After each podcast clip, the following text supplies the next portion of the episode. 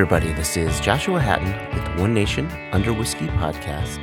Now, normally I'm joined with my best friend and business partner, Mr. Jason Johnston Yellen, but as travel schedules would have it, uh, we cannot be together. But the good news is, the interview that you're about to hear today is one that he and I recorded when we were in Kentucky in early August. Now, Jason and I spent a good couple of days in Kentucky. We got to spend some time with uh, one Mr. Bruce Russell, grandson of the famous uh, Jimmy Russell and son of Mr. Eddie Russell, who we interviewed a couple times on the podcast. If you want to look back at our archives, you'll find that we did that. One time was episode five, and the other time I don't quite remember. I think what you'll just have to do is, as per usual, go all the way back to episode one, listen to every episode up until you catch up to this one. So, we also interviewed Bruce Russell, and that will be for a future episode. Uh, but today we have Mr. Brent Elliott of Four Roses Distillery. Now, he's the master distiller at Four Roses. He's the guy who's basically in charge of ensuring their whiskey tastes like their whiskey at all times, which is an incredibly important job to have, especially considering you've got 10 different recipes that you are in control of. Uh, you've got a distillery that is currently in expansion. They're, they're about to um, double everything that they do. In fact, after this little preamble, which, by the way, as an aside, Jason told me to keep it short, totally the man trying to keep the man down. A little bit after this preamble, I'm going to insert some audio that we recorded on the way to the distillery. On the way to the distillery, we talked about what we expected to do, you know, check out the production, visit the still, you know, so on and so forth, uh, get into the warehouse, all this stuff. What we didn't know at the time was that the distillery was under construction. It's basically a hard hat zone. And what I had forgotten was that the warehouses uh, themselves are actually at a different site from where the distillery is.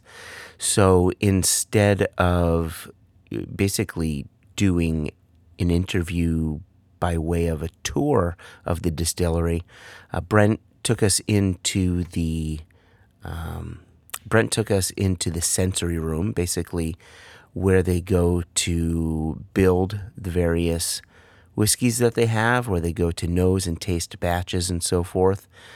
And I'll tell you, wasn't bad having an interview there either, because there you are sitting in the room where Brent and his team, everybody on his tasting panel, basically work to ensure that Four Roses tastes like Four Roses. And that was a pretty cool place to uh, to be in. Just to give you an idea of what the room looked like, in a way, it looked like an old school laboratory uh, with with a bit less equipment than you'd expect. Uh, but what was in there were a bunch of nosing glasses, which we talk about in the interview.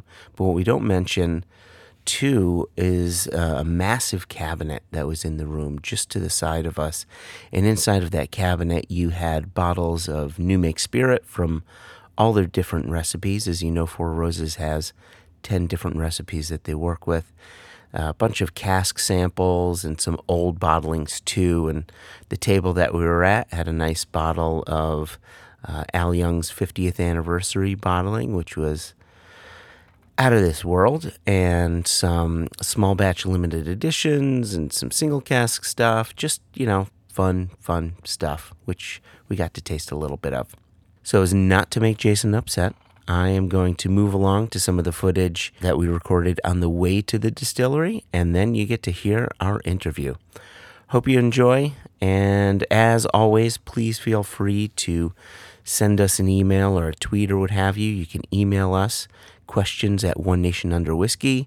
You could tweet at us at One Nation Whiskey, Instagram message us at One Nation Under Whiskey, or if you're on Facebook, go to facebook.com, go to the search bar, and look for One Nation Under Whiskey. You'll find our business page as well as our group page, and hopefully you'll you'll like the business page and join the group page and uh, get in on a little conversation going on there. As per usual, whiskey and everything we do is spelled without the E. So if you're looking to get in touch with us, please do not use that pesky little E. It will do you no good whatsoever. Anyway, on to the show. So, Jason, this is us en route to the Four Roses Distillery, our first ever visit. You're correct. Uh, not necessarily first ever visit. We have on a previous trip stopped to see what was in their store, Oh, in their shop.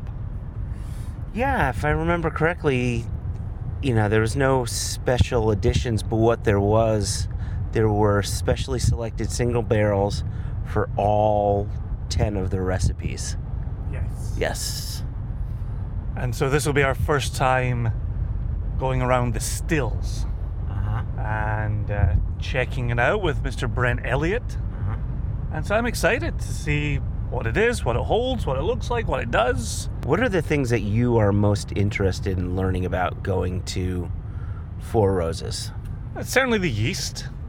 Um, as one of our our uh, areas of focus as we go around Scotland, we're always trying to learn more about yeast, but nobody really says much about yeast in Scotland. So that that'll be uh, that's on my radar to find out about. And the low, I- I, don't even know if they'll call them rickhouses. I wonder if they'll just call them their warehouses. They're very low, more traditional Scottish style. I think three high. Yeah, I I think that you're correct. I've I haven't been there.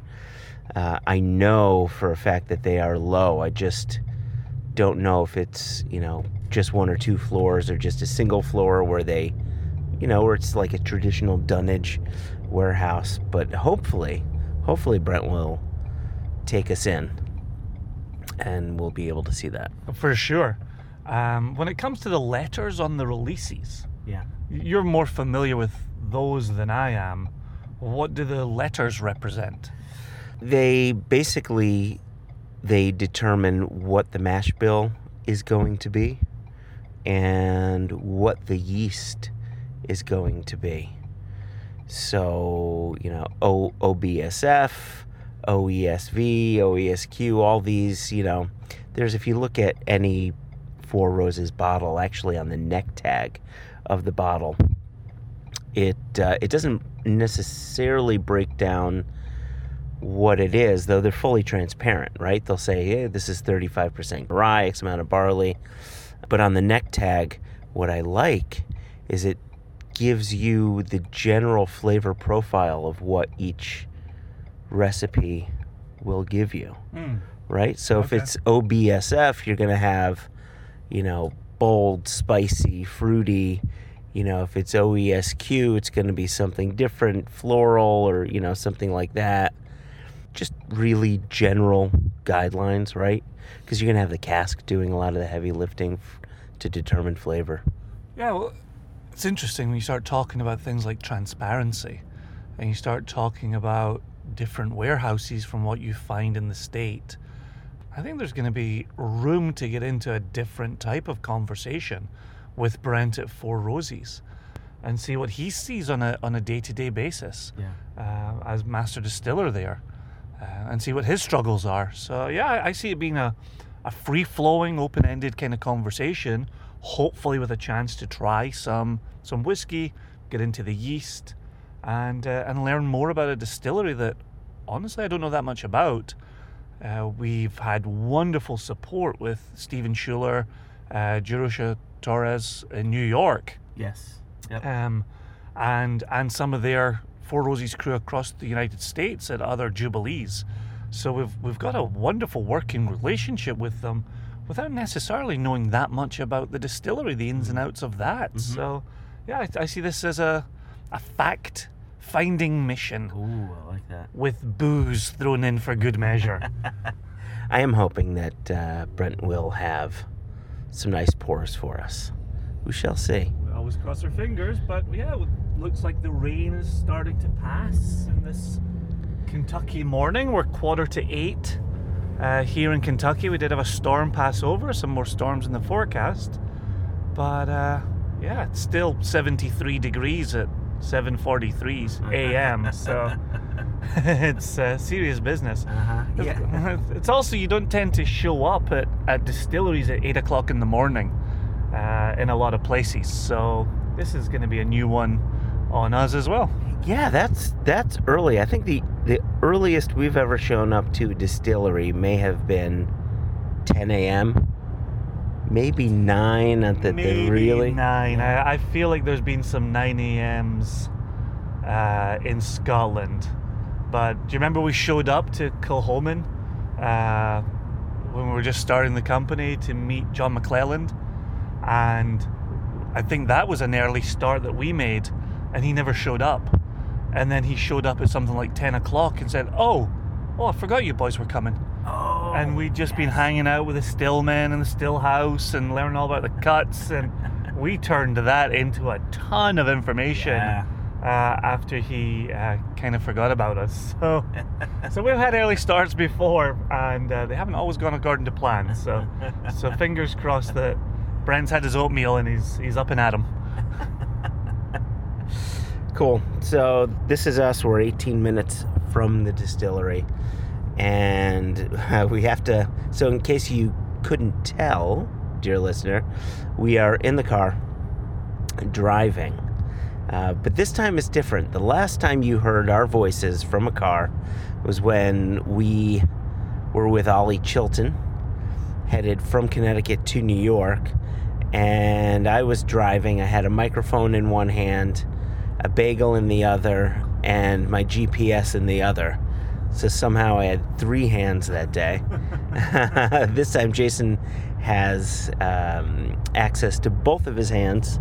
10 and 2 10 and 2 and and i'm holding both the gps and the recording device so if you're wondering what that background noise is what that strange blinker noise was I did turn it off. I, I turned at the light without my blinker on, just since we were sitting there so damn long and there was one long line. So, uh, just to make the the uh, oral experience a little oh. easier. AU, AU. oh oh oh that Uh, oral experience okay. Make it a little easier on our, our listeners. So, yeah but I, but as we've said before, I always love it when our listeners come along with us in the car on the ride. Uh, it gives us this you know, sense of closeness to them. Mhm. I thoroughly enjoy it. So, so thanks for being alone this morning. Thanks for being along and uh, i'm gonna shut it off now You were saying next month you're in Indiana. Uh, how much travel are, are you doing around the United States and the world? Uh, it's mostly my travel primarily is in the U.S. Okay. and it kind of goes in spurts. It's there's really no no set schedule. It's uh, I try to hit every region at least once a year here in the U.S. Some you know get a little more focused you know in some years, but uh, you know our big markets are well now we're everywhere in the U.S. But we still have the focus markets of you know New York's big for us. Um, the entire state actually. California, Texas, Southeast, Atlanta's a really good market for us now. Florida, Kentucky, obviously, Indiana, Illinois. So I'm trying. It's tough, you know. I'm I'm traveling a lot. Um, Al Young, our brand ambassador. Yep. He's on the road a lot. He's lately he's been on the road a lot more than me. Okay. is that in part because of uh, the 50th That that was the reason last year. Yeah, he traveled a lot Yeah, last yeah, year. yeah. yeah, it was the Al show all year. He was, but he loved it. I mean, Yeah. it was you know every time it seemed like, man, you hanging hanging in there. How's Yeah. how you holding Yeah, up? And you could tell he was getting worn out, but he was loving it. You know, it was it was an exciting year for all of us, and especially for Al. yeah Sure. of course That's a wonderful achievement for him as well. One of the interesting things I found about this whiskey is it seemed like an old school version of Four Roses. And I'm curious, I don't know the story behind it about the creation of it. Is that something that you created for him? Is that something that he had part in creating? Like, what's the story with that release from last year? Yeah, we created that for him and with him. Okay. So with this product, he was brought in because we didn't want to release anything without his blessing. You know, Yeah. Has his name on it. Yeah. And he's been, it's been a while since he's been on the tasting panel, but he's been a lot of things here at the distillery. And the last thing he was You know, back when he had a real job, so I joke with him about you know when he was before he was just traveling and talking and writing books and shaking hands. He was the distillery manager, and the way we do things here is if you're in production, you're pretty much you're involved in the process, and part of that is being on the tasting panel, the sensory Okay. panel. Okay. So he was on the sensory panel for years. Yeah. So he has a good palate. He knows. Yeah, sure. He knows what he likes. So um, you know, he he dusted himself off and came back in. and the first thing I said, Al, what are you looking for in this? Yeah. And he really had two two stipulations or two sort of dream characteristics he wanted Okay. of this bourbon. He wanted something older for one. Yeah. And he wanted something totally unique. So, you know, the totally unique, we try that every year. Sometimes it works, sometimes Yeah. it doesn't. And when when I think unique, I think of using a lot of maybe the Q or the F yeast strains. Mm-hmm. You know, something that we typically use, like in the Four Roses bourbon, at a small percentage. Yeah. just kind of as a top note because they're very flavorful, very very strong in you know whether it's floral or herbal, whatever their characteristics are. Mm-hmm. And so that was the first thing that came to mind. I Was okay, well let's let's try to utilize one of those those yeast strains and use you know more of it than we typically use. Oh, okay. So that was you know kind of an easy, easy direction to, Okay. to accommodate. The second was he wanted to use something older, Yeah. which that gets a little more difficult. You know, we have a lot of older whiskey, and we're always every year when it comes time to put together these these small batches, inevitably some of those batches are pulled out, and I try to incorporate them. And in most cases, it's that's more difficult to work in Okay. because you get um, you get a lot of good characteristics from some of these old some of them that Yeah. uh, you know they evolve into some really unique flavors and typically like unique types of fruitiness. Sure. But you you also get what you'd expect. You get a lot of the oak. Yeah. You get a lot of Sure. sometimes you know it's almost sour or Yeah, flat, yeah. and you lose some of that vibrant character Yeah. that, Yep. especially for us, that kind of defines who we are because we want those delicate flavors to come through. Mm-hmm. And sometimes once you get out 15, 20, especially 20 plus years old, or even you know, sometimes 10 years, you start to lose that. But Al was talking something, you know, the oldest we'd done prior to that, I think, was a 19 year old. so okay. what I was hearing was he wanted to go even farther than that. it's like, okay, Wow. well, th- this is a challenge. Let's try this. Yeah. And so there's one batch in particular that you know we've been trying to work into a limited edition. There's really nothing we could do with it, Mm-hmm. but I wanted to keep it. I didn't want to just use it for like the Four Roses bourbon Mm-hmm. because it was a really good batch, but it was just inconsistent. It was 20 barrels, and some of them were better than others, but they were just inconsistent from one to the other. So we couldn't really release a single barrel product. And I didn't really think it was good enough to stand alone as a single barrel anyway, but it Mm-hmm. was really interesting, very unique. It had again it was that it was an OBSV. And that Yeah. that recipe in particular, I think re- sometimes these batches they evolve into something really unique out, you know, 12, 15 years plus. Yeah. And uh, this was one of those batches. So that was the one that came to mind when he asked to try Okay. something older. Okay. So that was sort of the foundation there was to work with FQ and possibly this older batch. Okay. And then from there, it just went. Uh, it was kind of the way we typically do things, and that's pulling all the the older batches, sampling them, Mm-hmm. and um, first step is just going through and getting very familiar with all the different batches. And when you do that, um, and that's always the part that you have to be patient with, because like the first few times I did this, especially when I first few times I did it on my own. I'd get excited, and that very same day I'd start throwing batches together. And then you know sometimes things work out well sometimes they wouldn't. But if it didn't work out i wouldn't really understand how it got to where it was. Oh. because i really wasn't that familiar with the base batches that Yeah. went into it. I just got excited and Yeah, that makes good sense. so uh, so I've, I've learned that's you know someone says you know what does experience mean? That would be my my first example. It's like Yeah. well it's not getting too excited because it's fun that's the most fun thing Yeah. i do every Yeah. year is Yeah. putting together those limited editions Okay. so that's where you know I've learned to really take time on the front end. You know, spend a week or more just every day going through those batches and really getting an idea of all the different characteristics. And that also gives you more time to uh, generate ideas, to get creative, to think how this batch might balance well with this other batch, or how you might find a batch that's very um, very spicy, but maybe it has a little bit too much of the oak, and you think, well, this batch over here that's very delicate and fruity that could maybe take off the the oaky edge of this one and Yeah. complement the spice. Or you know, you have so many different. Do you do that sampling at the at the barrel strength? Do you dilute it down in your, your lab or in your office? At that stage, it's typically both. Okay. That's um, because that product's generally enjoyed at barrel strength. Yeah. And we do, it depends on the product and what stage of sampling it is. Dep- uh, that, that dictates whether we do it at bottle strength, barrel strength, or 20%. Yeah. You do the 20% stuff as well? Uh huh. Is is that what these glasses are for? These, you've got one line and then another line. Uh huh. That's exactly what those are. Oh, okay. These cabinets are filled with them. All right. And there are a lot of days where this table, we, I know people at home can't see this. We have two round tables here that revolve. Yeah, big But- lazy Susans. Yeah. yeah. But there will be glass all around these two tables up all along the, uh, Okay. the countertops here.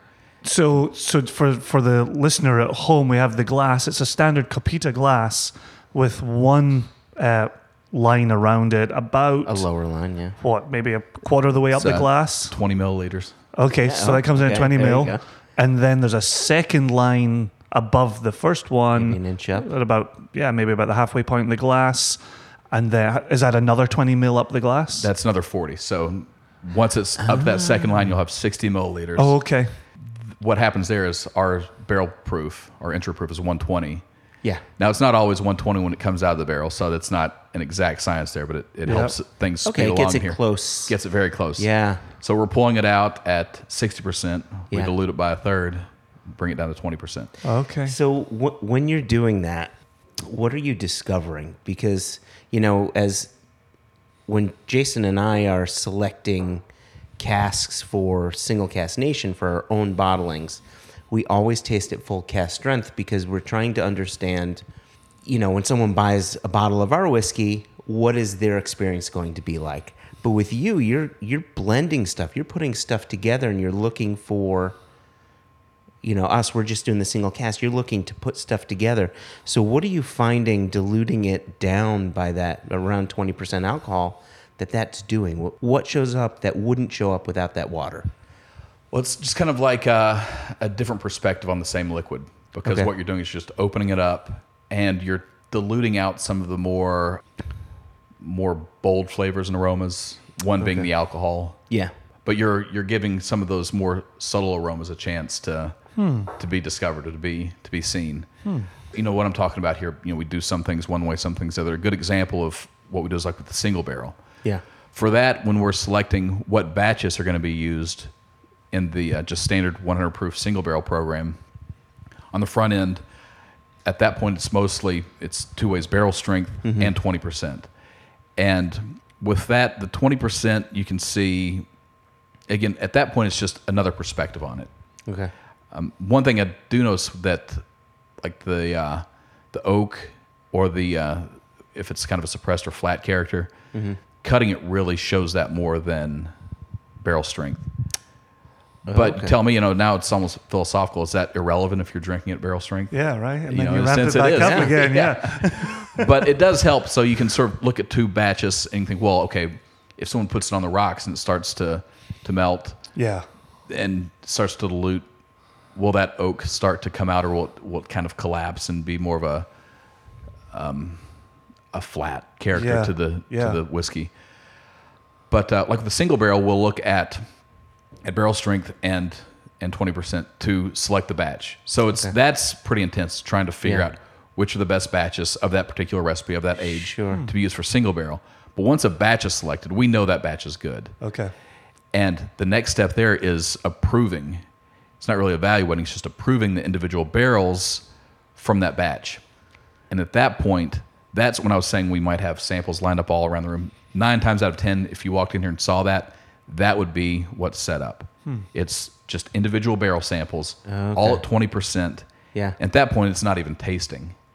It's going through, because you're looking at 75 to 150 samples yeah and you would think that's that makes it more difficult because you're having to look at that many samples and you're having to smell through those. But I kind of use that like the fact that your your nose kind of goes numb after Yeah. the first couple samples, Yeah. even at twenty percent. does it If, start if you to- go through, you yeah. yeah, it's Get that fatigue. you get that fatigue. Yeah. But at least for for my nose, I can use that to my advantage because what I'm looking for there is consistency and making sure that there's no outlier, something that has any deviant character whatsoever. Sure. Okay. And so once you kind of go, you get that baseline, and it's not like you're not smelling anything, but you kind of get used to that same aroma. Yeah. Yeah. And if there's any deviation, whether it's a little flat, a little too oaky, um, maybe some kind of off woody note, that sticks out. It's so obvious. And What was interesting to me when you just said a moment ago, diluting it down, if you've got bold flavors, it can calm them down and let some of the subtle come out.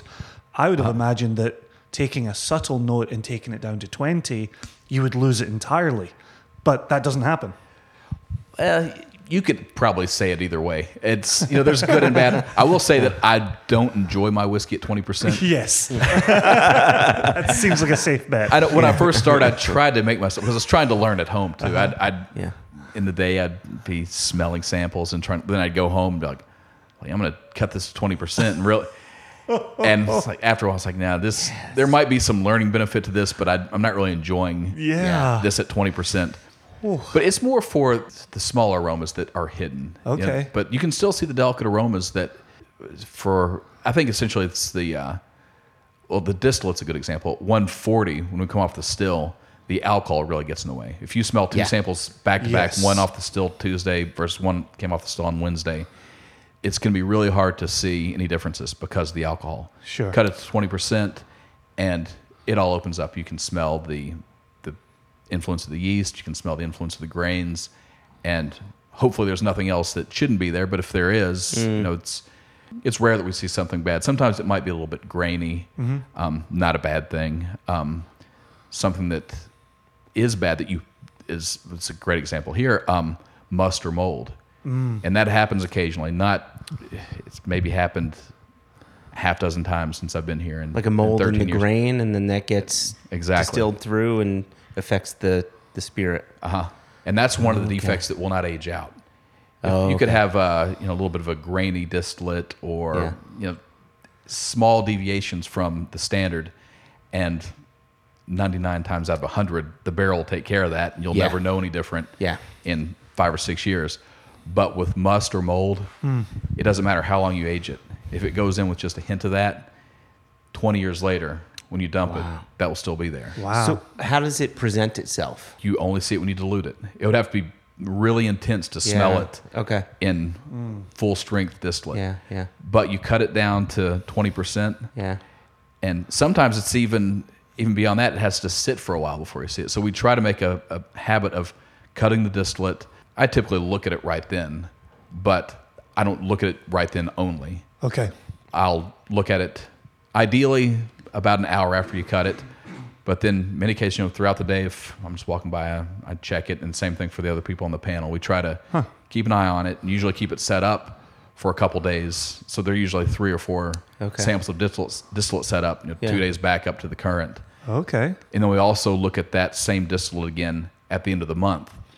And we do that as a group. We all sit down and we go through individual one by one and discuss the characteristics, give it a rating, make comments.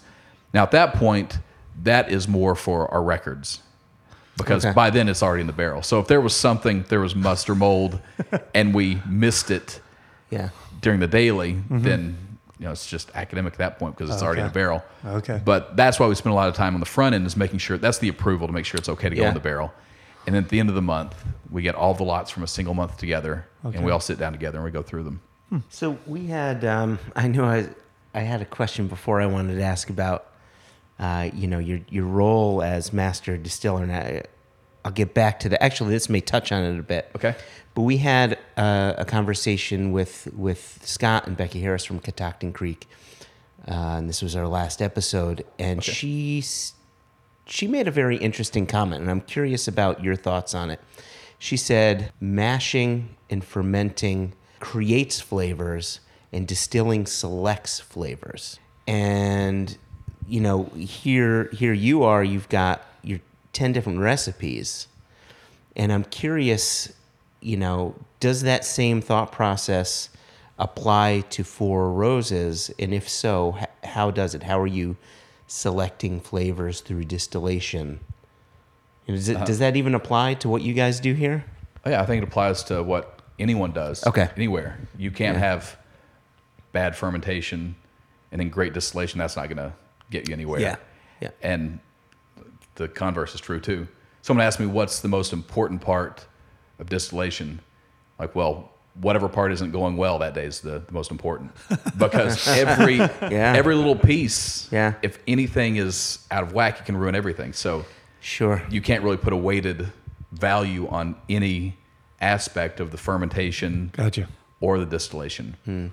Fortunately, I think you know with us, the team we have here, the uh, the experience, you know, guys in the distillery have been doing this for for years, decades, some of them, and it's a precise and and delicate process, but I guess I'd say they make it look easy. It's a little forgiving in, in some ways. You Okay. you have to watch. You know, cleanliness is huge. You Yeah. can't you can't have any contamination anywhere. Yep. But even then, it's still probably much more forgiving than like beer, where Yes. there's Oh, yeah. Yes. because when I say forgiving, you still have the distillation. yeah. Yeah. But you, if you don't have, um, in our case with the uh, the fermentation, what's so important is the evolution of the right congeners to create the flavors of that particular yeast strain. So if you have, say, an F yeast that doesn't when it when it ferments, if you don't get those those delicate mint and herbal notes evolved in dis- in fermentation, it doesn't matter how you distill it. When it comes off, it's going to be kind of neutral. You're not going to create those flavors in distillation. Yeah. So, it- it- like she said, yeah, you are you're selecting the flavors through the distillation. Yeah. And the column still is a great thing. You get that dialed in, and that's that's something that you know everyone uses that for a reason. Yeah. Well, several reasons. One is efficiency, obviously, but once you get it dialed in, you look. There's certain certain uh, set points that you watch and certain pressure points that you keep your eye on, and if Okay. all that is is in line, and again that goes back to experience. Yeah. Then what you're getting off the off the still should be good, and in most cases it is, and it's it's hitting the right flavors that we're looking for, and then we look at that in the in here, like I was just saying before we put it in the barrel, but it it all plays into it. It's all equally important. So, so cycling back just a little bit, we've mentioned yeast a, a fair few times so far. Uh-huh. Given, you know, for me with Scottish background here and, and leading tours over to Scotland, and yeast is just interchangeable. It's whatever gives you max yield. Where did the idea come from with Four Roses to play around with yeast and explore different yeast flavors? That seems like a either a a small distillery move, a craft move, a nerdy geeky move. Um, uh, h- how long has that been going at, at Four Roses, and, and what do you see Yeah, from what- it and learn from it? It goes way back before my time. It's it goes back and ties into the Seagram philosophy. Oh, right. And I think uh, you know it's always been said it was for consistency, and that's certainly true. But I'm sure I know Seagram's had a research department. You know, it's Sure. unrivaled.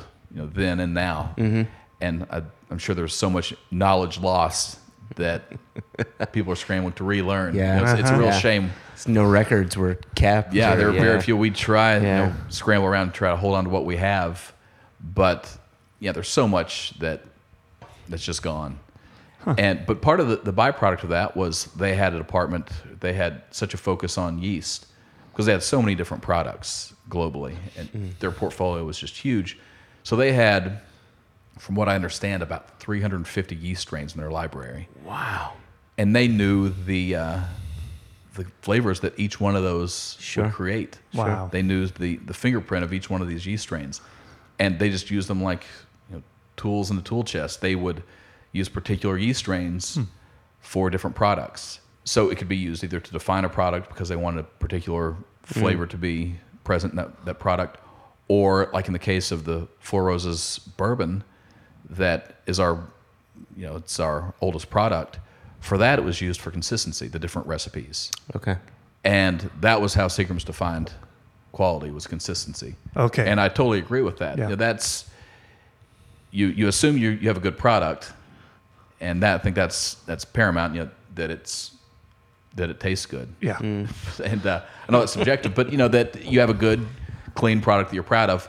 But beyond that, if it's something that that changes from week to week, year to year, then the cons- it's a moving target for consumers. So once you have a consumer base and they expect a certain product, you want to maintain that. Yeah. Yeah. And with bourbon, and you guys know the the rules of making bourbon, you can't do a whole lot to it. It's it's pretty natural. It's Yeah.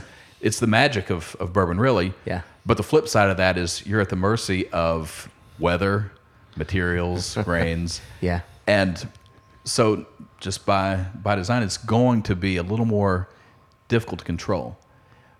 So that's what Seagram's. That was their idea. There was with the uh, using different mash bills, different yeast strains, different ultimately different recipes. Okay.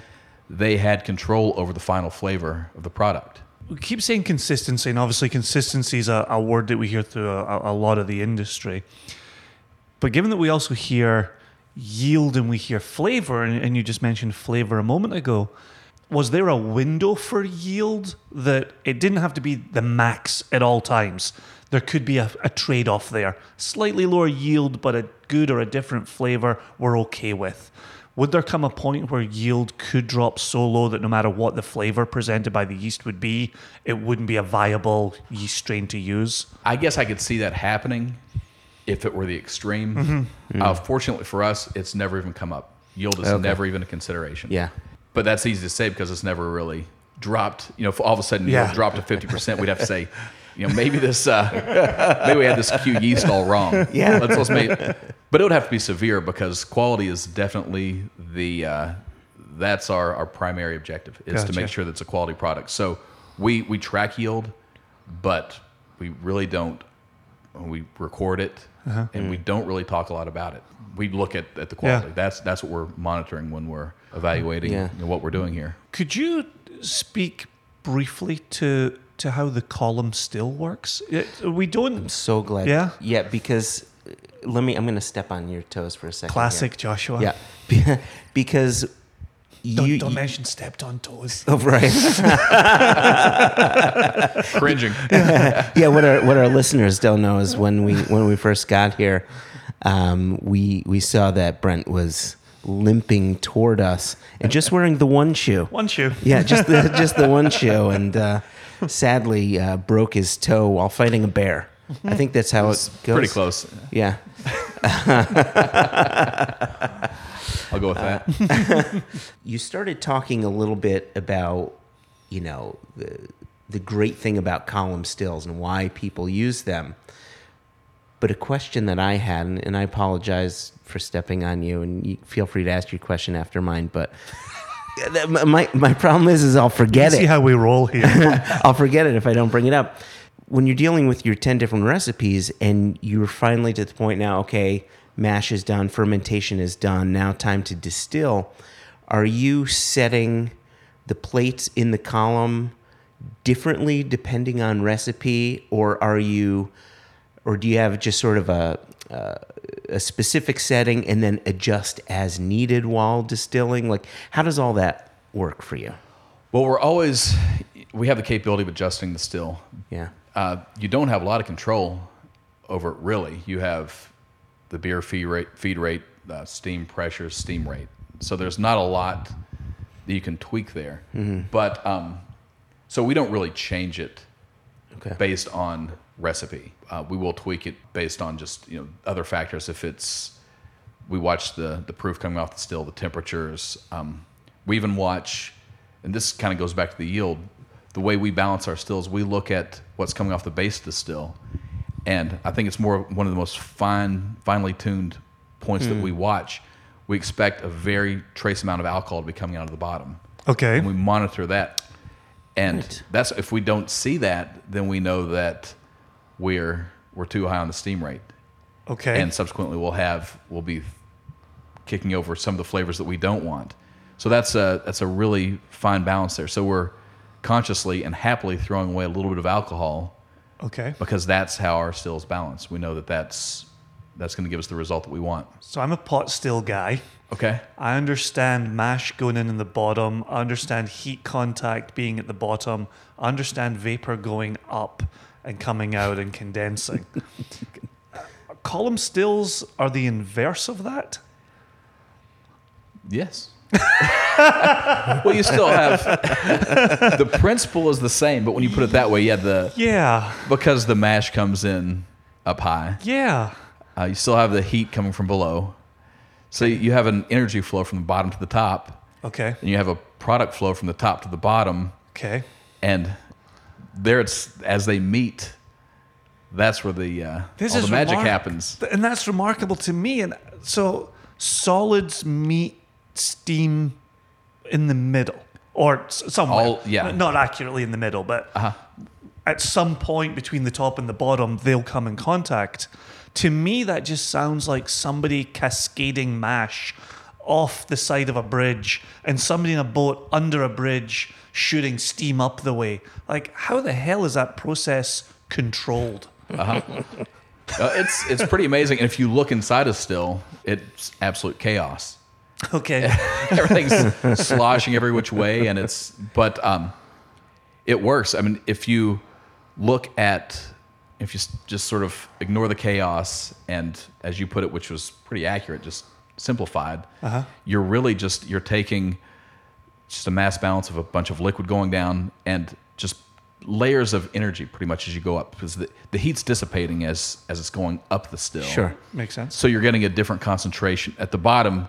What's coming off the still is essentially got a lot of water and the solids. Okay. Things that are are not volatile until some things that aren't volatile at all, and some the mm. water that's not volatile until 212. Not the base of the still, it's hotter than 212, but with the flow of the water, you're still getting water coming out of some water coming out of the bottom. Some is going out with the alcohol also. Okay. But as you go up, compounds that are volatile above that boiling point, in theory, won't go below that level. Gotcha. And the ones that are volatile above that point will continue to go up the still. Huh. So as you go up, you're essentially volatilizing, and that's where the balance comes in. If you pull, you can look at like industrial columns.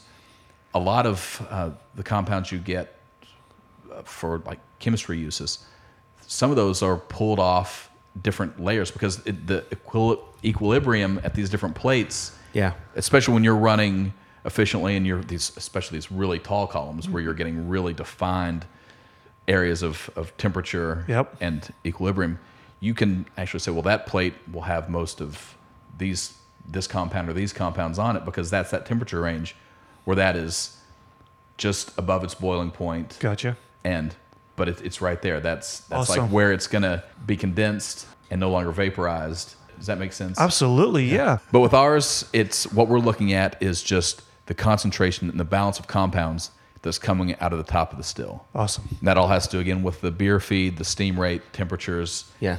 And if we keep everything balanced, then we can rest pretty assured that what's coming off the top, again, from experience, we know where things should be running and mm.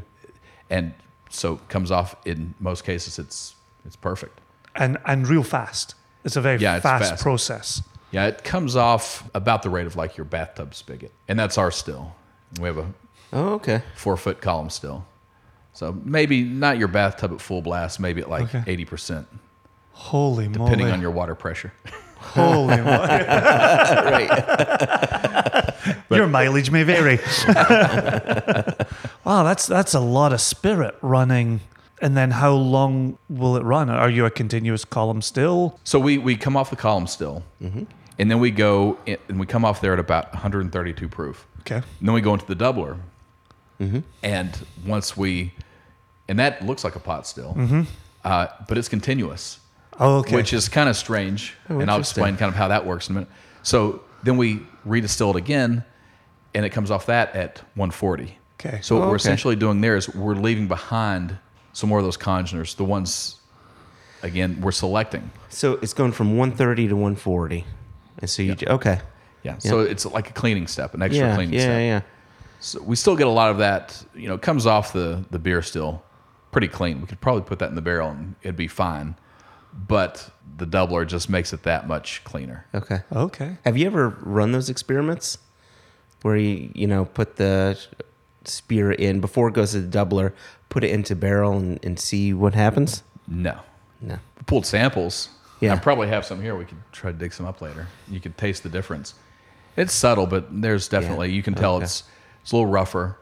Um, a little greasier. I think that's what one of the uh, it's, it's some of the high boilers. It's the ones that, Yeah. that are volatile at, Yeah. at higher temperatures. Those are the ones that get left behind. Yeah, that makes sense. in the doubler because in the doubler it's that's essentially a pot still. So you're at temperature X. So everything that's volatile below that temperature is gone. So the low boilers, you're not cutting any of those off. But fortunately, that's that's not what we're trying to cut off there. We're trying to cut off the ones that are volatile at the higher temperature that isn't reached in the doubler. Uh, the problem there is though, um, this is you know with the pot still, it's it's a batch process. So each time you're just refining it, and you're eventually losing what you don't want. That's that happens kind of naturally because the nature of the process. With us, you get that buildup because it's got to go somewhere.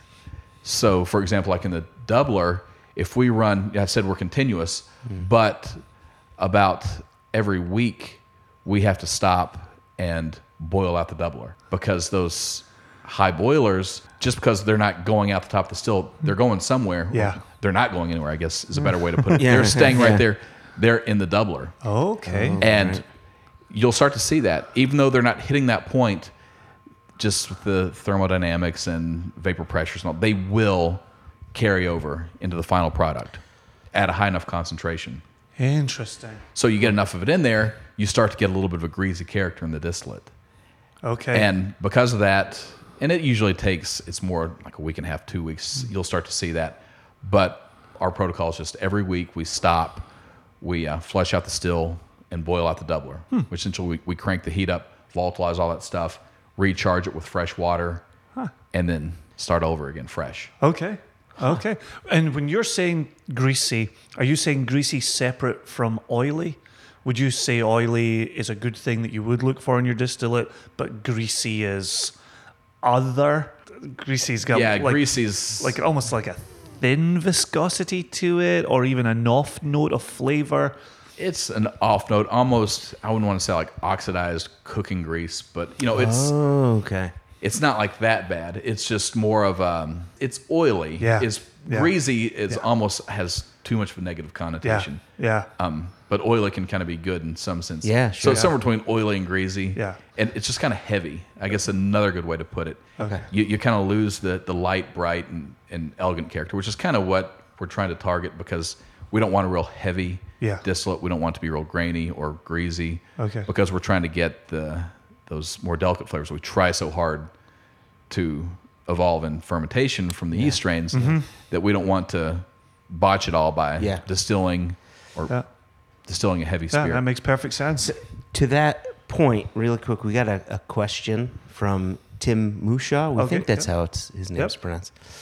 He says, um, I've been curious about the different yeast strains. Uh, I know as a home brewer that yeast could play a big role. How much of that carries through after distillation, and how does it impact the blending? a lot of it carries through. I I know the yeast strains probably again because we're selectively distilling off the right flavors based on the balance of the still. I'm sure there are other compounds that are produced differently from different yeast strains, but through the distillation, we're isolating the light, the good of of the congeners Yeah. from each individual yeast strain. And so the end product is a different smelling distillate, different tasting distillate, Right. and subsequently a different aged spirit.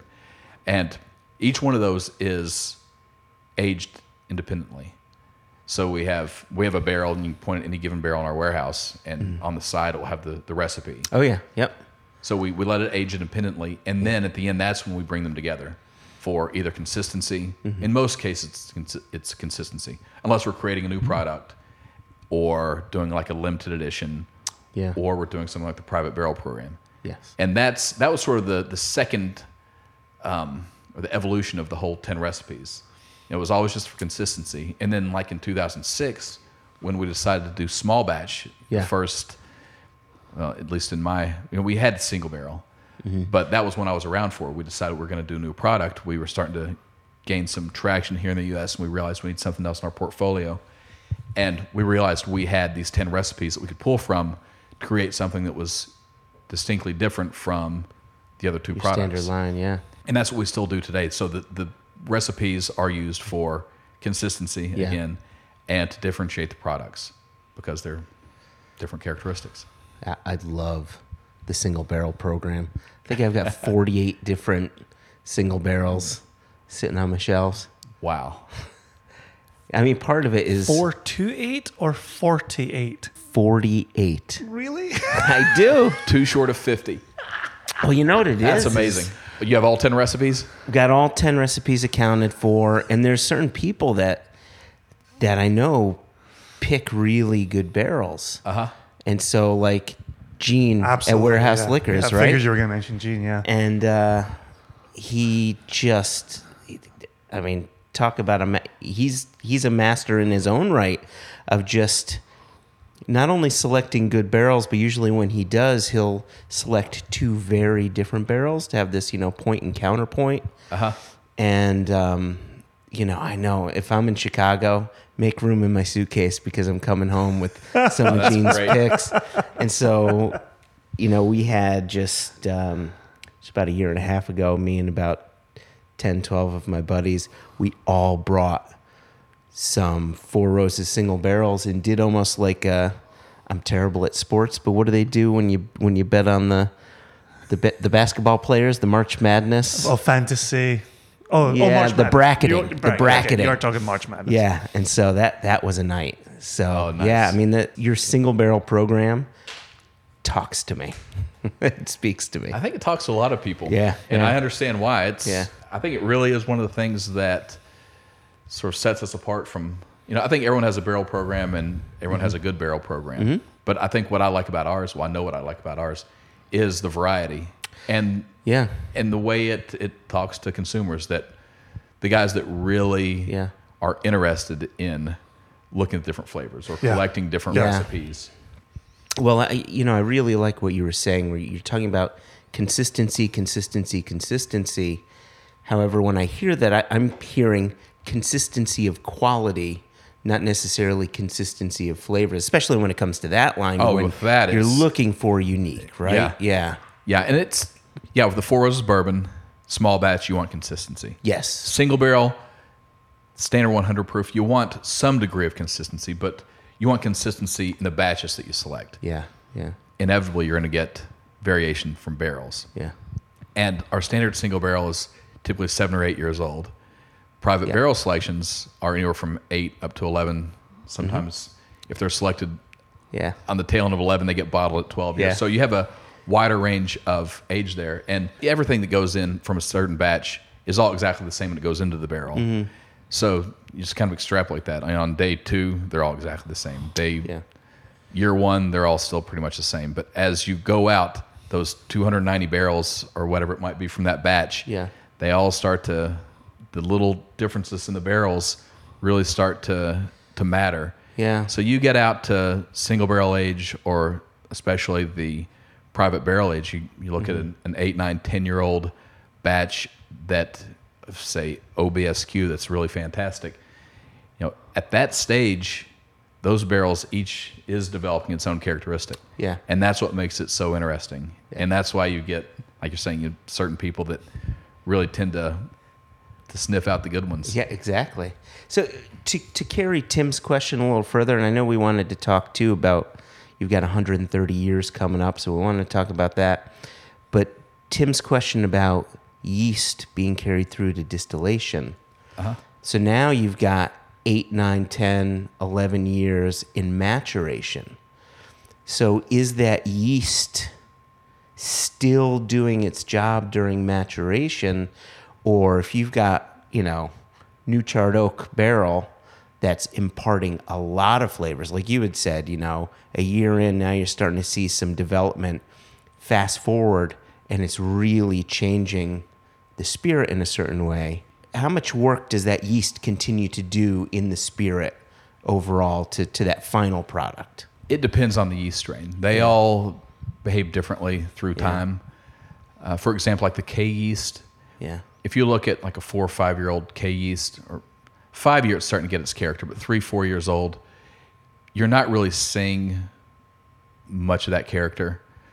You start hitting five, six, seven years old, it really hmm. starts to develop. Oh, okay. And it's a lot of it is the flavors themselves that you get out of the off the still, and it's the interaction of mm-hmm. the compounds that are coming off the still that are in the, the the distillate with the oxygen, with the barrel, the barrel compounds. There's so many things that are going on there. So the uh, the beginning mix will will change through time with the reactions that take place, but you still in general get the same same category of flavors. Like if you if you smell the a distillate of uh, OESQ, you're going to get the hint of you know, rose petals or potpourri, and it's that hint of floral. Yeah. Yeah. You put it in a barrel. Eight years later, you're still going to have hints of Yep. that. Yep. Um, but like with Qs, if you go out maybe 15, 16 years, might be sometimes at that point because they're so delicate, the oak might be overpowering, and you might not get the the same flavors. okay. Um, okay. But and like the OBSV, you know, I mentioned earlier that you know sometimes we have batches that that evolve into something totally different. Yeah. and that's one. And for whatever reason, and chemically, I don't understand why there's so many. It's probably too hard to be a research project itself just to figure out what's happening. If you could ever get an answer, but whatever it is in that composition of that, and I'm just using this as an example, that OBSV, that some of those batches, for whatever reason, when they hit 13, 14 years old, these new flavors that weren't there before start to develop. That's amazing. I love that. That's very cool. Very It- nice. it- it is. And people ask me all the time, it's like, what's your what's your favorite recipe? Yeah. Like, well, sometimes it depends on the age. Like at certain ages, I like certain recipes more than others because of like what flavors they're hitting, you know, what stride they're at Yeah. at that particular age. Gotcha. Yeah, it's it's uh, almost like capturing a moment in time. At eight years old, it's going to taste like X, and at ten years old, it's going to taste like Y. Well, a good example of that is like when we first started the program, the private barrel program. At that time, we weren't letting any Qs age much beyond six years old because the only place Really? we were using those was in the uh, Four Roses bourbon. So my original inclination was, I was like, well, I don't think this is going to do so well because at five, six years old, it's a good bourbon, but it's kind of one dimensional. It's more of a top note. It's it's part of the the entire body. It's, it's just an additive Yeah. Yeah. flavor Component, to yeah. component. So I really standing alone, I'm tasting it barrel strength, and it's good, but it's just kind of it's like it's floral. That's Uh-huh. Yeah. kind of all I'm getting Yeah. here. So I was like, well, this we'll offer all ten, but I didn't think that would really go over well. But turns out you you let that sit in a barrel for two, three more years, and because those notes are delicate, they start to come down. It, Mm-hmm. it starts to not be so so one dimensional. It starts to get more complex because as that floral kind of comes down and melds with the sweetness of the oak and all those other complex flavors of the oak, Mm. it turns out to be it, it was a great surprise. To say a pleasant surprise would be an understatement. To see how at seven, eight, nine years old, those Qs are so different Yeah. than they are at five. I mean, and it's a lot of the same same characteristics, but it's all Yeah. about the balance and how one's coming down a little bit while the others come up and they just hit that sweet spot. That's very cool. It's just interesting to me that one could be a distiller who says you stick it in, it has its flavor profile, all it does is get older. It might get softer. To hear about components that evolve and really change based on age is remarkable. And having access to that warehouse to be able to go through that must just be an absolute joy as part of your job. Oh, it is. yeah, and you look at so many. There's so much to be learned, and in a lot of cases, it's it's more simple. You know, you have that curve where you've got your original flavor profile, mm-hmm. Mm-hmm. and you can assume what's going to happen, and it does. It starts to get sweeter, oakier, richer, and then you hit eight, nine, ten years old, and you start to get lose some of those lighter characteristics, and it starts to in some cases matter less what the yeast strain was or what the original character was because what you're essentially getting is extracted oak mm-hmm. Yeah. and you extrapolate that far enough and that's all you have is just liquid oak. You know if you go out Yeah. and it Yeah. depends. You, there are always exceptions. I've tasted plenty of 20 plus year old bourbons where you they evolved and there, there's mm-hmm. something unique there. Yeah. and i've tasted mm-hmm. some it's like no it just tastes like liquid mm-hmm. oak. There are always exceptions. And part of like with the private barrel program or our limited editions it's finding those exceptions finding the ones that mm. are not just going taking the curve up maturing maturing maturing hitting their peak Yeah. and then kind of tapering slowly off Yes. Yeah. yeah, different things can be waiting for you around the corner. Uh-huh. And that, that sounds pretty exciting. G- given that you're describing a, a pretty well oiled machine here, Uh-huh. uh, I know you've got expansion going on, you've got your hard hat zone right now. Um, speak to us a little bit about what's happening with the expansion, and then if, if you wouldn't mind, if there are not necessarily concerns there, but aspects that you're very aware of on what's going to happen with your distillate as you have an expanded distillery to work with. Well, I'll address the concerns first. Of course, there's always the concern, but I'm not worried if that makes sense. Like we're keeping an eye on all of the Yeah. very important know, pressure points throughout production to make Yeah. sure that everything is exactly the same. Okay. So, I guess in this case, it's a good thing to be concerned because we're keeping an eye on everything to make sure that Yeah. nothing has changed. So, if you're concerned about everything, you don't have to worry. I don't know if that's. Yeah, that's a good way to put it. Yeah. Yeah, So I'm not Absolutely. worried about it. yeah, yeah, yep. But we're watching everything closely just so we don't have any unforeseen issues. Yeah. And that goes back. That was kind of our philosophy and our our um, our approach to this from the very beginning. Because if you look at um, like our our sales trajectory or projections, and you look at our capacity, you know, really when we decided to do this, I think it was 2014, 15, when we realized that we needed to expand, we didn't necessarily need to double Okay. you know, we don't need here in, and we'll be finished, mm. mostly finished in September. Five, six years from this year, we're not going to double our sales overnight. Mm-hmm. It's not like, Yeah, yeah. so it- you know, it would make more sense really just kind of ease into that from a from an investment standpoint and a demand standpoint. But the problem with that is if we try to go out there and just add like a or add a bigger still or a smaller supplemental still or just add a few fermenters and try to just incorporate all it could throw things out of balance. Mm-hmm. You know there's so many mm-hmm. things that we control. We understand pretty much everything that's going on. Well we can control everything that's going on out there. We understand a great deal of it but there's always that little bit of unknown and it's that i guess that's kind of where the art comes Yeah, in Exactly. and it's what keeps it interesting. Yep. Again, because it's a natural product, we can't control. We can control everything on our end, the how we're running the equipment, wh- how we analyze, um, test, and check for spec. You know, make sure everything's in specification, uh, whether it's fermentation or the quality of the grains coming in or the proofs coming off the doubler. We can look at all that, temperatures and everything, but there's still a little bit that's left to chance, and you have to respect that. Mm-hmm. Yeah.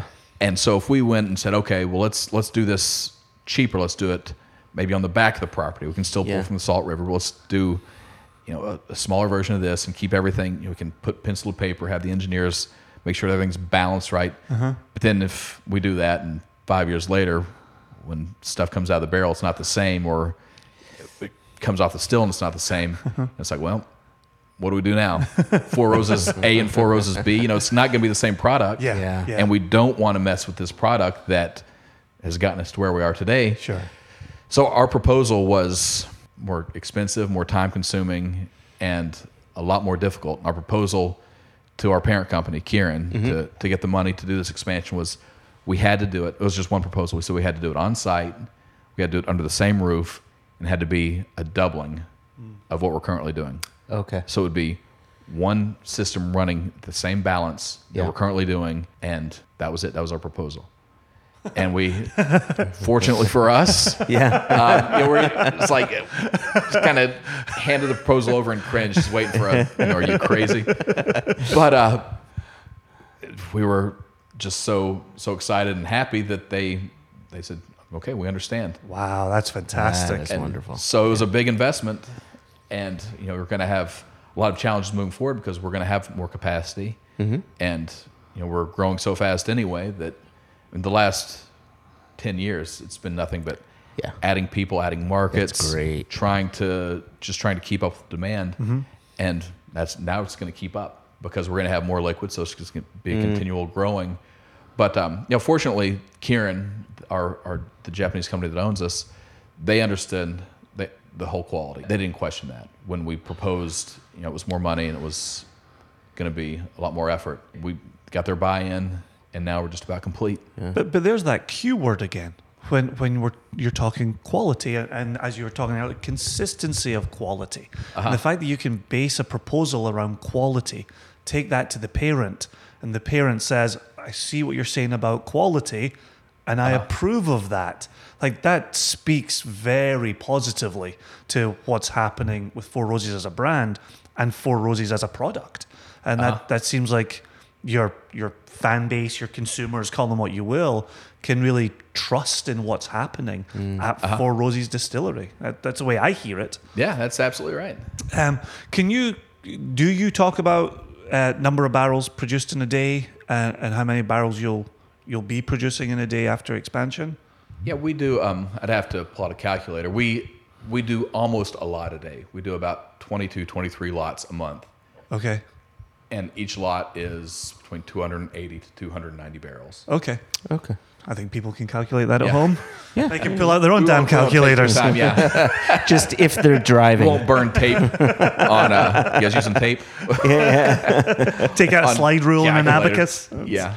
They can make that happen. Abacus. Um, and and then and where will you go after expansion? Eventually, we'll be double. Okay. Double Yeah, that. yeah. Okay, it will be the full. Currently, right now, we're we're poised to have like currently we have 23 fermenters and a beer well, so essentially 24 Yeah. fermenters. We're poised to double that. Um, right now, we have eight new fermenters that are going online in September. Wow. But as I mentioned, we're keeping everything balanced. Yeah. So what that means, it's going to be a little bit strange for a while because okay, we'll have try to follow me here. We've got okay, so we've got 23 fermenters, Yeah. or 24, let's say, count the beer well. Each lot is eight fermenters, and that takes a little over a day to run eight fermenters. Mm-hmm. So it's basically one day you're mashing and filling eight fermenters, about three and a half hours to do each one. Yeah. Then three and a half days later, those reach the still. So it's just a continual. It's a moving Gotcha. process. So throwing eight more fermenters in the mix, we're not going to still go one, two, three, four, Yeah. and just add those to it because that would throw the timing all off.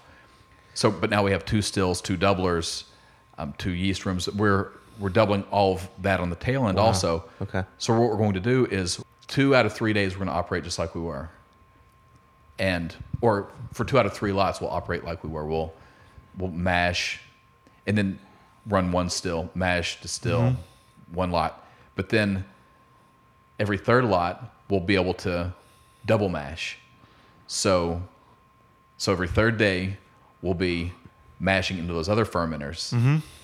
and fire. Then three days after that, firing up that other still and doubler, Yes. and running all that Okay. through those, and then shutting those down. So it's like when it's all up and running, it'll be both stills, both doublers, double the fermenters. They'll all be running Yeah. at once, Yeah. and they'll all be actually running. We didn't want to separate the system. We didn't want to have like system A, system B. So it's also going to go when the streams will connect and then separate again at the still. So once we're dropping from a from a fermenter, it will go to the drop tub, and that will be from either system, you know, fermenters one through twenty three or the other side, the tail end of them. They'll all go into that that drop tub, and then from there be diverted into both stills. Yeah. And then that stream from the stills and the doublers will be diverted back together into one one tank. Gotcha. So That's great. Uh, And what, and what will this mean for then maturation and storage? Uh, last year, Josh and I were over at the other uh, Four Roses uh, and Site? Site, that's a good word. And and and you had very uh, low maturation warehouses, much Uh-huh. more familiar to me. Looked like Dunnage warehouses in Scotland. Um, Yes. Do you do two high? Do you do three high? Are you doing a couple of floors that are three high? we Like- do uh, six high. Okay. Uh huh. And it, is it one floor, six high? Yeah, it's one floor. What's it's it's one through three and then four through six. Gotcha. So there's a little break there. Gotcha. But it's it's one floor. We don't have. Um, it's just a single story. Yeah, it's just Okay. one floor. Is it palletized or on on a It's side? on ricks. It's on Ricks. Yeah. Okay. Yeah. Okay. And that was something. Those were built in the '60s by Seagrams, Yeah. and that was back when everybody was rotating, Mm-hmm. and Yeah. for obvious reasons, you know, because temperature Yep. plays such a role, and you've got the variation depending on the the elevation in the warehouse. So um, Seagrams had the idea just to make them shorter and Yeah. longer and wider. That was brilliant. Yep. Really. uh, Yeah. And we love that, especially me, because I'm dealing with 10 recipes anyway. I Yeah. can imagine adding another dimension. You know, the fifth dimension Yeah. would destroy me. You know, we don't need. There's enough there to deal with. You know, other people use that to their advantage, and that's great Uh-huh. because you do get such different characteristics depending on where you're aging Where in the it is, warehouse. yeah, sure. But by design, ours are consistent so that you don't see differences. So, so, so even as you're expanding, are you keeping that same model of warehousing? Absolutely, yeah. We're um, just go. about finished with the uh, 21st warehouse, Okay, Wow. That's remarkable. and we'll be building two more in the next two to three years. okay, And that's, I think, what you're getting at Yeah. to accommodate the extra Yeah. distillation capacity. Uh-huh. So how many how many barrels are you sitting on at any given time? We have the capacity to. Each of those warehouses will hold about twenty four thousand, but you can't operate that full because you have to have empty ricks to put into. Sure. You have to have room to work, and so they're anywhere between seventy and eighty percent full most of the time. okay. It's good expansion. I wish you all the best, and and keeping your eye on those quote unquote concerns that you're not concerned about. But like, the still is going to be designed exactly the same. Yeah. everything that we could pretty much we can control everything because we're we're doing it all all that part from scratch. Mm-hmm. It's all designed exactly the way it currently is. We want to minimize any chance for. Yep. You can look at a million things and say, "Oh, that doesn't matter," but then all of a sudden you have a million things that. You know, what if a few of them do matter and they decide Yeah. to team up against you, and then you have five things that didn't matter aligning, you know, that, that are a surprise, and then Yeah. all of a sudden you're off track. and Yeah. you don't know how you got there. Yeah. yep. No, absolutely. I'm looking here um, at uh, at some of your single barrels. I know we don't have much time left, but um, like the 2011 single barrel, for instance. Uh huh. Now that shows up all over the country. So you're, Yes. you're dealing with a lot of different single barrels. So when something like that happens, or with the you know um, the Elliott Select, which by the way, the first bottle I ever got of that was bottle number 80 of whatever. I'm thinking I can't open bottle number 80.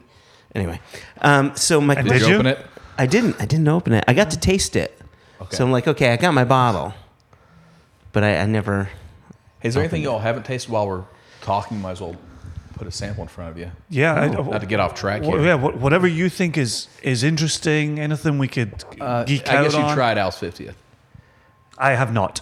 You have Jason not? has I not. have not. Well- I wouldn't mind a revisit. Okay, I'll do that one then. Beautiful. That's where we Uh, started. here, Makes I- here, sense. you- you- you be said- easier for you to grab just So, a but couple glasses there. but my my question. Are you question. imbibing? Uh, yeah, be rude not to, wouldn't Good it? on you. Yeah, I got two here. Oh, okay. So, when you're doing that single barrel program that shows up across the country, are you looking for single barrels that are as close as could be? Or do you find, you know, here's the one that's going to go into Illinois and that's going to be such and such flavor profile and so on? There's no consideration of where different barrels will or won't go.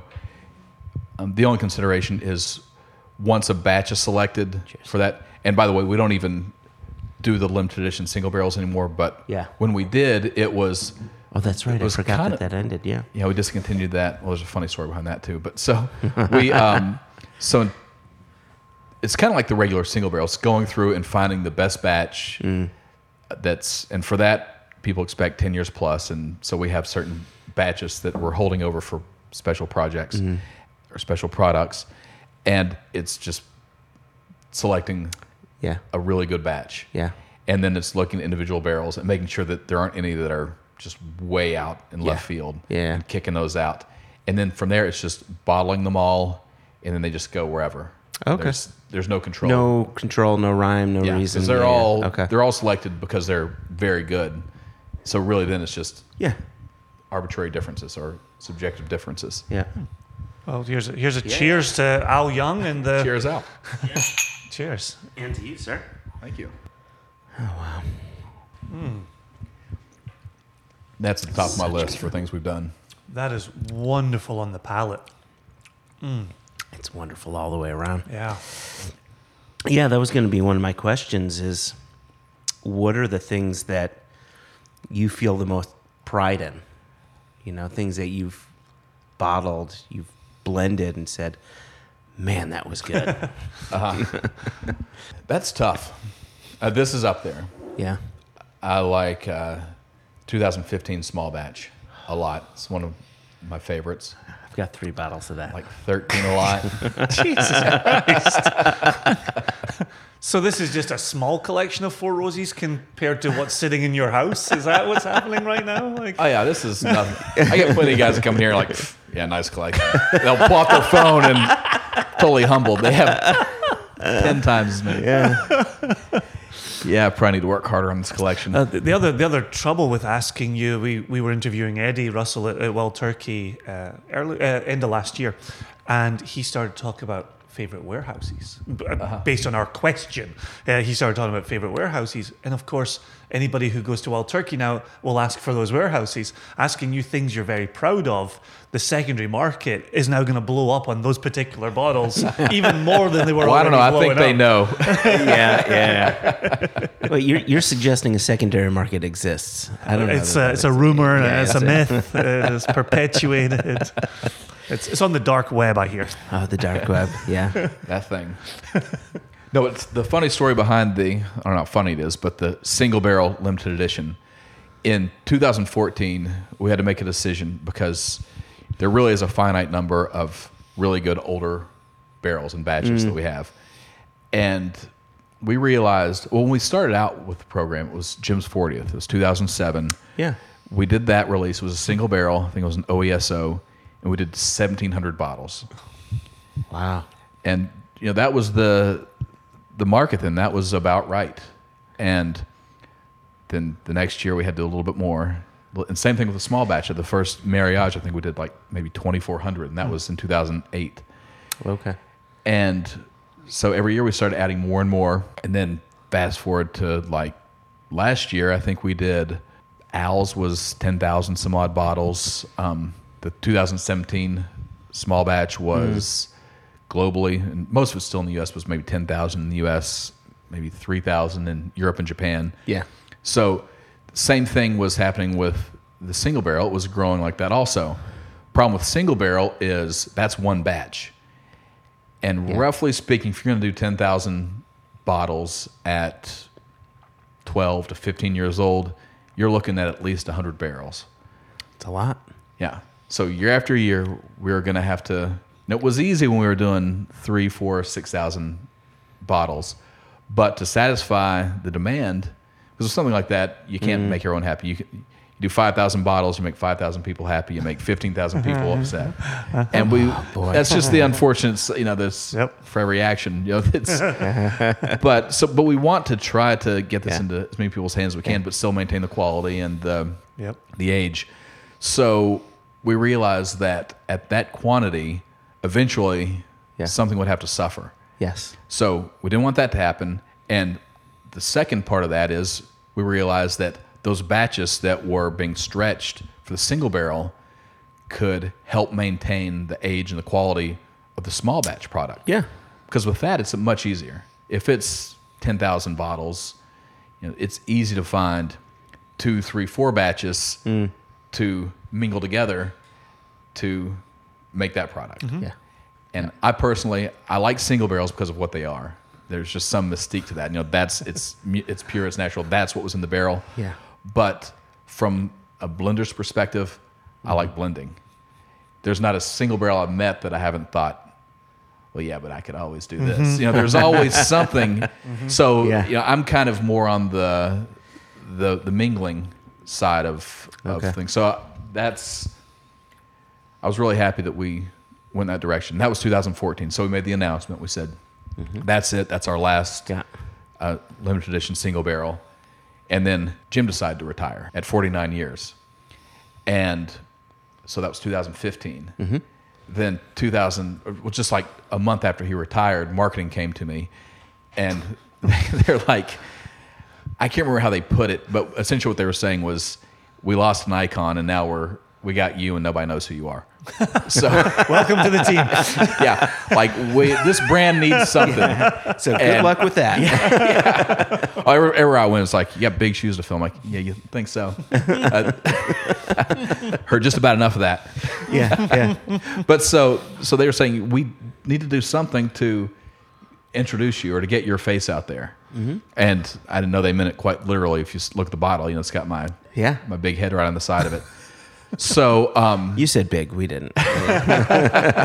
on the bottle, it's small, but I think with perspective, you can you can derive that it's a big. Oh, head. look at that. yeah. Initially, it was like a photograph. Like they showed it to me. The the marketing team came in. They had this mock up. I was like, no, that's it was almost embarrassing. It was like a photo, true. Yeah. And then um, they said, well, let's do like line art. Yeah. like Yeah. the Wall Street Journal, the editors. Yeah, pictures. And I was like, okay, Yeah. maybe let me think about it. And then I got to thinking about it. It's like you know, I think as I was thinking about my kids. It's like they'll think that's pretty cool. If Yeah. Nice. Dad's head's Yeah. on a bottle. So they came back with this, and I was like, okay, that'll do. Nice. And uh, but essentially, that was we were going back on what we just said we weren't going to do. You know, we're not going to do a single barrel. You know, because all these good reasons. oh, except this year. Yeah. It's like you know, one year later, Yeah, like okay, never mind, we're going to do it now. So that was Surprise. that was a special case, and it was we were already gearing up to do a special release for Jim's fiftieth. We were looking at crystal decanters. I'd already gotten all the samples in to start blending. Yeah. And uh, looking back, it's obvious because we were trying to get Jim to sign off, get his input. I was trying to get him to come down and, and collaborate on some some blending. yeah. Trying to. The bottle design was a real one. We'd be like, "Hey Jim, what do you think about this?" Oh, you know, he's. I'll, let's talk about it tomorrow. And he was all. Looking back, what he was doing, he didn't want to. He knew he was retiring. Yeah. He knew that the 50th anniversary was not going to happen, and so he didn't want us to waste our time. But we just thought he was being difficult. We're like, "What's what's up, Jim? We've got to get this out. This is your 50th anniversary." so we had already started. I'd already started working on some test blends and stuff, and um, I had all the samples pulled.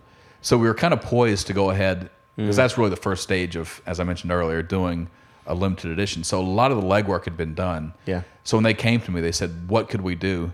I said, "Well, I know we have some uh, good batches that really. I know we said we wouldn't do it, but could be used as a single barrel, and it makes a lot of sense to do that because we'd always done single barrel in the fall. I'm single barrel in the spring, small batch in the fall. So it's like, let me go revisit those and uh, see if there's a batch that I'd like to put into a bottle that you know to commemorate or not to to introduce me. Yeah. And so I found that batch, and then we went back on what we just said, and we revived the limited edition single barrel. But we're not going to do it again. Yeah. Okay. Probably. Guaranteed, more or less. yeah. More or less. We're never going to do it again, mostly. Wow. Yeah. This is this is excellent whiskey. Yeah. It Almost has a little uh, dustiness on the nose, just a very subtle dustiness. I think that's that uh, 23 year old in there. Yeah, Okay. it's- And it's oh, a low percent, it's like 6%. Okay. We're targeting five and ended up the dump was six. But it just gives like a nice undercurrent of like antique oak and mm-hmm. Mm-hmm. Uh, But going from that subtle dustiness on the nose to then this luscious oil on the palate. And that was why I made that comment during the tasting of it, where I was just so surprised after coming in from the nose that it had so much texture to it.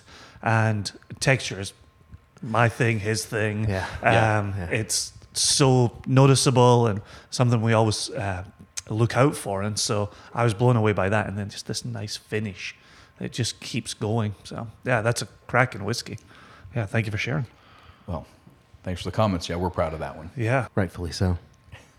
And you have an open bottle of this in your house. I do. I've got an open bottle.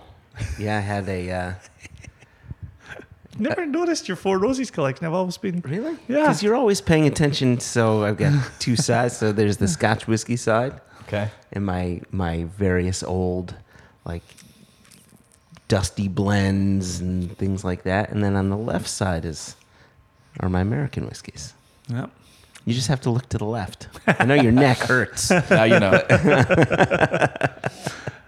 Um, so one, one thing we do with every interviewee, uh, and, and certainly for every episode of our podcast, is we close out with a misconception. Okay. And so the, the the number one that everybody brings up, we bring it up plenty of times as well, is age. Right. Okay. And and don't don't judge whiskey by the age. As we've discussed through this podcast, Uh-huh. Age isn't necessarily better.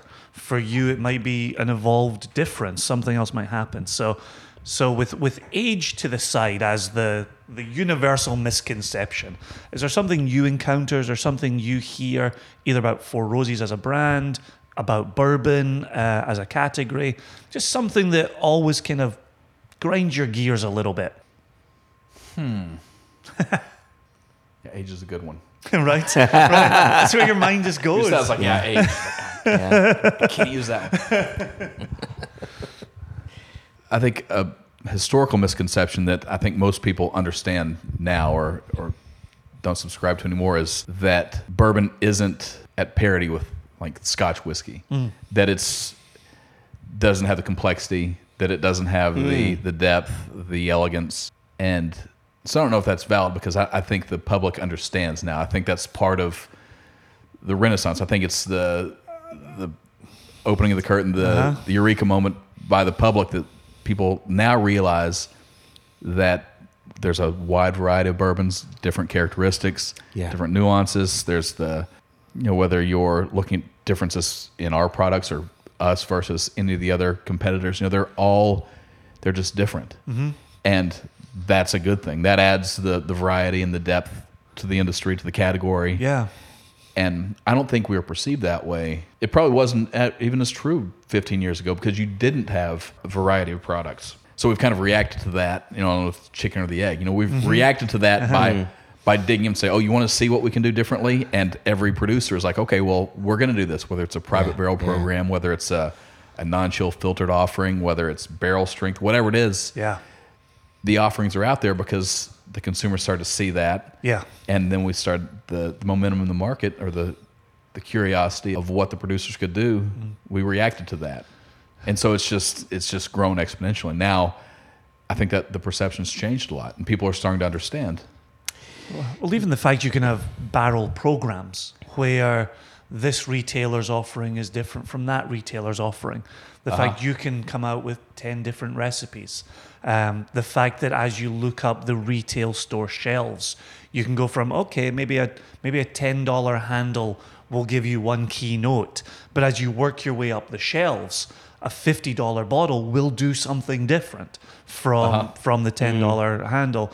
The other thing for me you know, cutting my teeth in scotch. So when I first came to bourbon, the sweetness was overwhelming.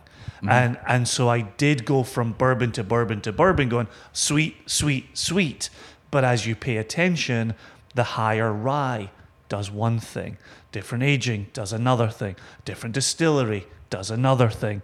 And if you uh-huh. if you get past that, so it's like when people tell us, "Oh, I hate Islay whiskey." Oh, just that smoke and we we get an Islay sample in front of us, the last thing we talk about Is is, how smoky it is. Uh-huh. We talk about the bananas, we talk about potential almonds, we talk about what the wood's doing, uh-huh. and I and I do think getting familiar with bourbon as a category, there's way more behind that sweetness, and and I I think it's filtering down through whiskey drinkers.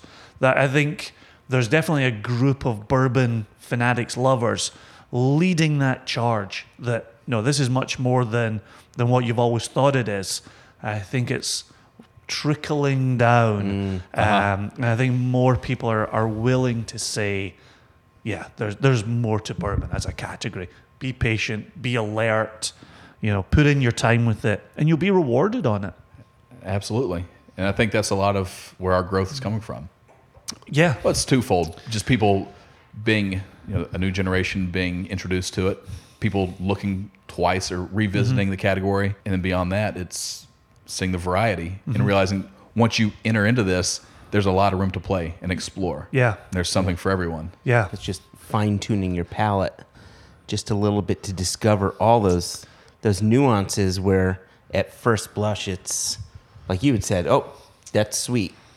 Dig in a bit, and all of a sudden you discover layers of complexity that you know if you're just sitting on a porch putting it down, Yeah. you're not going to experience that. If you sit with it, pay attention, it's a world of difference.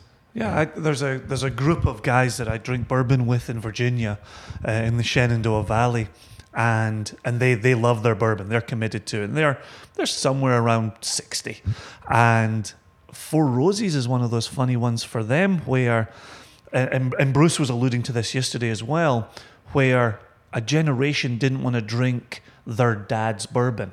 Um, And so when one of my guys was growing up, his dad was a Four Roses guy and always had it. And and I hope I'm not speaking incorrectly here, but f- I think this would have been in the 70s. Um, the Four Roses that was being consumed was not the best Four Roses. And You're right. Okay, thank you. I was tr- treading Yeah, very wasn't- lightly In the U.S., there. it wasn't even a bourbon, so Okay, we're not going to stand by that. Okay, I wanted to Yeah. tread very lightly. So, No. um, and so, but the dad, even even to the point where, like, his trunk would always have four roses in it. So anywhere he went, the four roses was the drink that was pulled out. And so I've got this, you know, these sixty-year-old friends who, to this day, will not circle back to four roses because of what happened in the 70s with their dad. And and partly you don't want to drink your dad's bourbon, but then partly there's there's a real um, commitment to one's brand. And if you're a Buffalo Trace guy, a Wild Turkey guy, a Four Roses guy, that's your brand, that's your identity. And it's so interesting that as the generations come along, that's that's a new consumer for you. That's somebody who says, "Well, I'm not going to drink my dad's bourbon, but what else is out there? What else is happening?" And I, th- I, I think that's a remarkable consumer base to have access to, who are going to say, "Okay, starting today, what do you have? What what can I drink from you?" Like, I think I think that's really remarkable, um, and gives you that opportunity to always be introducing yourself and your brand to a new consumer. Uh, It does. And there's a story behind that too. If you look at, and people care about the story now. Mm-hmm. Mm-hmm. Every every distiller has their their craftsmanship, their their tools, their unique ways of production, and they know the different products they can make. We all know what our strengths are and where we can create something different or something unique, and we're all doing that. We all mm-hmm. have the opportunity now because there's demand, and that's what makes makes it so fun for us. Yep. In this this time, Yep. where bourbon is so popular. And so we act on that. We get to create different things. It makes us happy. It's- There's a story behind it, and it, it reinforces the uh, differences between distilleries, the, the strengths, the variety. So it's a win-win situation for everybody. Yeah, Yep. indeed. Yeah. Uh, would you mind if we close out with a taste of the one that's got your mug on it, the one that you pulled out? not, please. if, if we're meeting you for the first time, we should taste the whiskey that introduced you for the first time. Ah, ah, cheers. Just a splash. Thank you. And unfortunately, this is a lab sample, so I don't even have a proof on it. Oh, fair enough. But I can tell you the the range on these. We did about I think it was 95 bottles, and they were anywhere from 101 proof up to almost 120. Huge range there. Amazing swing. Yeah. So if you don't have the multi-leveled warehouses to help dictate where your proof is going to lie, right? And you've got the same barrel entry proof. So why the massive swing? We still see that, Yeah. even with six barrels high. Yeah. we see differences in proof. Not so much, well, we see it at every age, but it's insignificant at four or five, six years. Yeah. But you go out, like for this product, it's 14 years old. That's one through four tiers. We didn't do any of the fifth or the sixth tiers. Okay. And there were some first tiers we didn't do because some first tier barrels because they were below 100. People don't want to go out. If they buy a barrel strength product, Yeah. they don't expect it to be Yeah. less than 100 proof and less than a standard 100 proof single barrel. So it's not unlikely or unheard of to find a first tier barrel below 90. That happens. If it's out some of the older, older barrels, Wow. or to find a six tier that's up over 135. Yeah. And those, obviously, they went in at the same proof at 120. Amazing. It's just those, even with the single story warehouses, just a slight temperature variation from bottom to top. And in ours, I think it's about eight degrees, like this time of year. Mm-hmm. So it's not huge, but day after day, year after year, that small difference is enough to essentially what's happening is on the higher tiers, you're building more pressure and you're forcing more of the water out. It's a smaller Yeah. molecule, so it's leaving the barrel and you're concentrating it. Mm-hmm. At the bottom, it's more of a natural. It, it's cooler. It's more like what you'll see in Scotland. Mm-hmm. Yeah. A little more humid down toward the ground, and uh-huh. uh little more moisture and cooler temperatures. Yeah. So Okay. you lose the proof. The flavors in this. Yeah. It's a much it's a darker whiskey. Like deep, you know, I'm getting coffee grounds and toffee and you know, the other one was a bit lighter, a bit fruitier. Yeah, brighter, Um, more complex. This is just rich. Yeah. It has its nuances and it has its Yeah. complexity, but it, it's picked its position. It's sticking Yeah, there. oh, Yeah, without a it's- doubt, without a doubt. And this is this speaks exactly to what you were saying before is the massive swing in flavors. Even from one distillery, you have two totally di- totally different whiskeys. Uh-huh. And it wasn't always that thought when it comes to bourbon. Like, yep, bourbon is bourbon, but it's Oh not yeah, the when when that's not what the demand was, there was no reason. Yeah. We didn't have a an excuse to differentiate. It would just be Mm. well, we always do with the ten recipes for consistency, but in general, it was okay. Do that, be as consistent as possible, and just do that and keep doing it well. Yeah. which is great. But now it's fun because we get to innovate some and, Yeah. and play and try different things. yeah. No, this is this is tremendous. This is your classic sipping bourbon. You just so pleasant, flavors building on the palate, textures building on top of each other. The depth, the darkness that you're talking about, Joshua. But I'm sitting by a fire while sipping this one. Man, It's perfect for that. yeah. I really wish you glad you hadn't like started a fire in the lab, but uh, it's okay. I still have time. Throw some alcohol on it, put it out. It's the right place to do it. So, So we we know that you've got to take off. So yeah, thank you. Oh, look at that. Yeah. Get your butt out of there. So we, Perfect. yeah, I really want to thank you for your Yeah, time. cheers. guys. Really it's been a real appreciate it. pleasure.